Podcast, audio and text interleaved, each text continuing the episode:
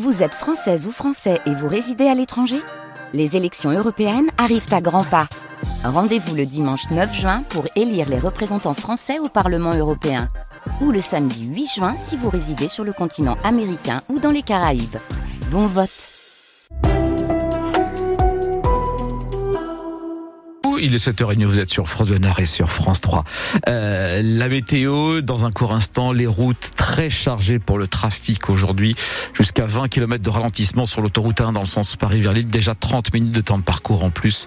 Attention, on fait un point complet à la fin de ce journal. Pascal, donc la météo. Blue sky, du ciel bleu pour aujourd'hui, en tout cas pour euh, cette matinée avec des nuages qui vont refaire leur apparition en cours de journée, surtout la nuit prochaine. Les températures proches de zéro sur euh, dans l'intérieur des terres, 5 degrés sur le littoral. Pascal, 5 migrants ont trouvé la mort dans la nuit de samedi à dimanche au large de Wimereux. Ils tentaient de rejoindre une embarcation en partance pour l'Angleterre. 32 autres candidats à l'exil ont été pris en charge et accueillis dans une salle communale. Il s'agit principalement de Syriens, d'Égyptiens et de Soudanais. Selon Jean-Claude Lenoir, le président de l'association Salam qui vient en aide aux migrants, il y a aujourd'hui 1200 migrants dans le Calaisie. Pour lui, ce sont leurs conditions de vie dans une extrême précarité qui les pousse à prendre la mer, quels que soient les risques. Il y a une telle précarité que nos amis migrants, à la honte de la France, tentent de survivre et donc sont amenés, même lorsque les températures de l'eau avoisinent les 10 degrés, de prendre des risques considérables pour tenter de rejoindre la Grande-Bretagne et peut-être d'y trouver un accueil quelque peu plus humain que notre pauvre République leur offre actuellement.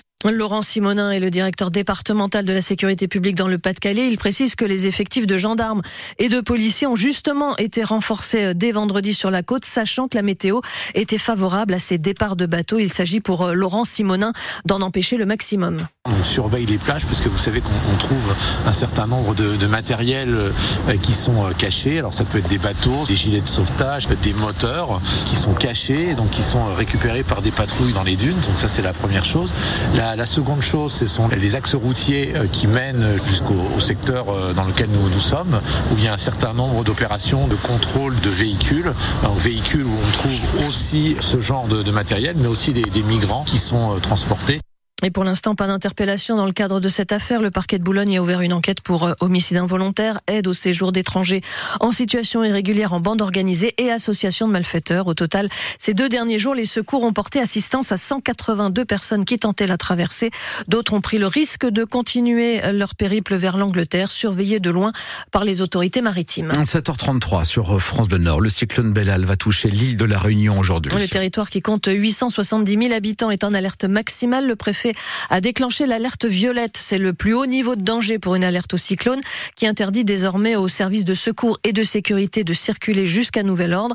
L'île est sous confinement depuis hier. Des rafales à 215 km heure ont déjà été observées ce matin sur les hauteurs de Saint-Paul. 27 000 foyers sont pour l'instant privés d'électricité.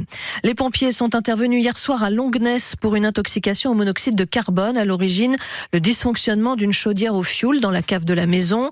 Un homme et une femme âgés tous les deux de 84 ans ont été dirigés vers le centre hospitalier d'Elfaux pour des contrôles. Les premiers travaux de nettoyage et de curage des cours d'eau en crue dans le Pas-de-Calais commencent aujourd'hui à Guine, à Blandec, à Clermarais, mais aussi à la Caloterie ou encore à la Madeleine sous Montreuil. Il s'agit d'éviter un troisième épisode d'inondation en consolidant les berges et les digues, en débarrassant les cours d'eau des branchages et autres déchets accumulés. Le préfet du Pas-de-Calais affirme avoir mis en place, je cite, une machine de guerre. Par ailleurs, à Blandec, les 150 élèves qui n'avaient pas pu reprendre, refaire leur rentrée euh, lundi dernier vont pouvoir retourner en classe ce matin. L'école Férisée rouvre dans une heure.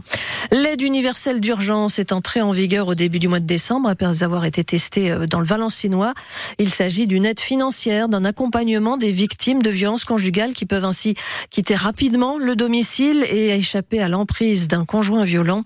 Depuis le lancement du dispositif, quelques 400 dossiers ont déjà été validés dans le département du Nord pour une aide moyenne aux alentours de 860 euros.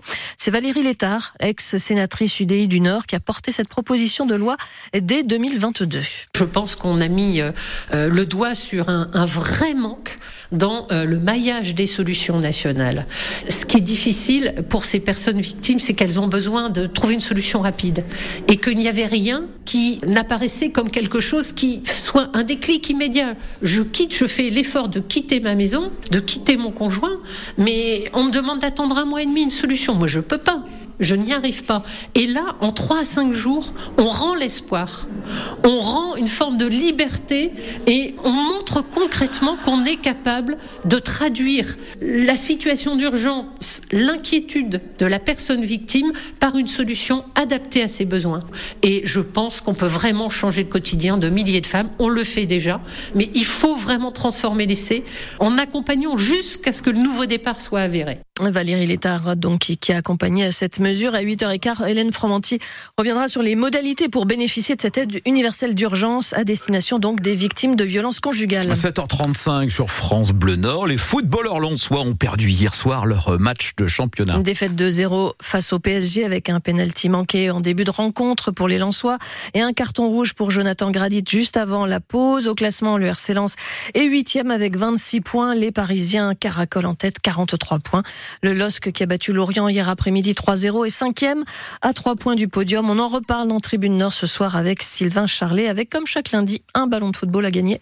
Oh, La question de sélection sera posée à 18h sur France Bleu Nord. Enfin, Terence Atman sur le cours des grands cette nuit en Australie, mais il n'a pas pu finir son premier match dans un tournoi du Grand Chelem. Le tennisman de Boulogne-sur-Mer affrontait le numéro 3 mondial, le russe Danil Medvedev, blessé, mené de 7 à 1.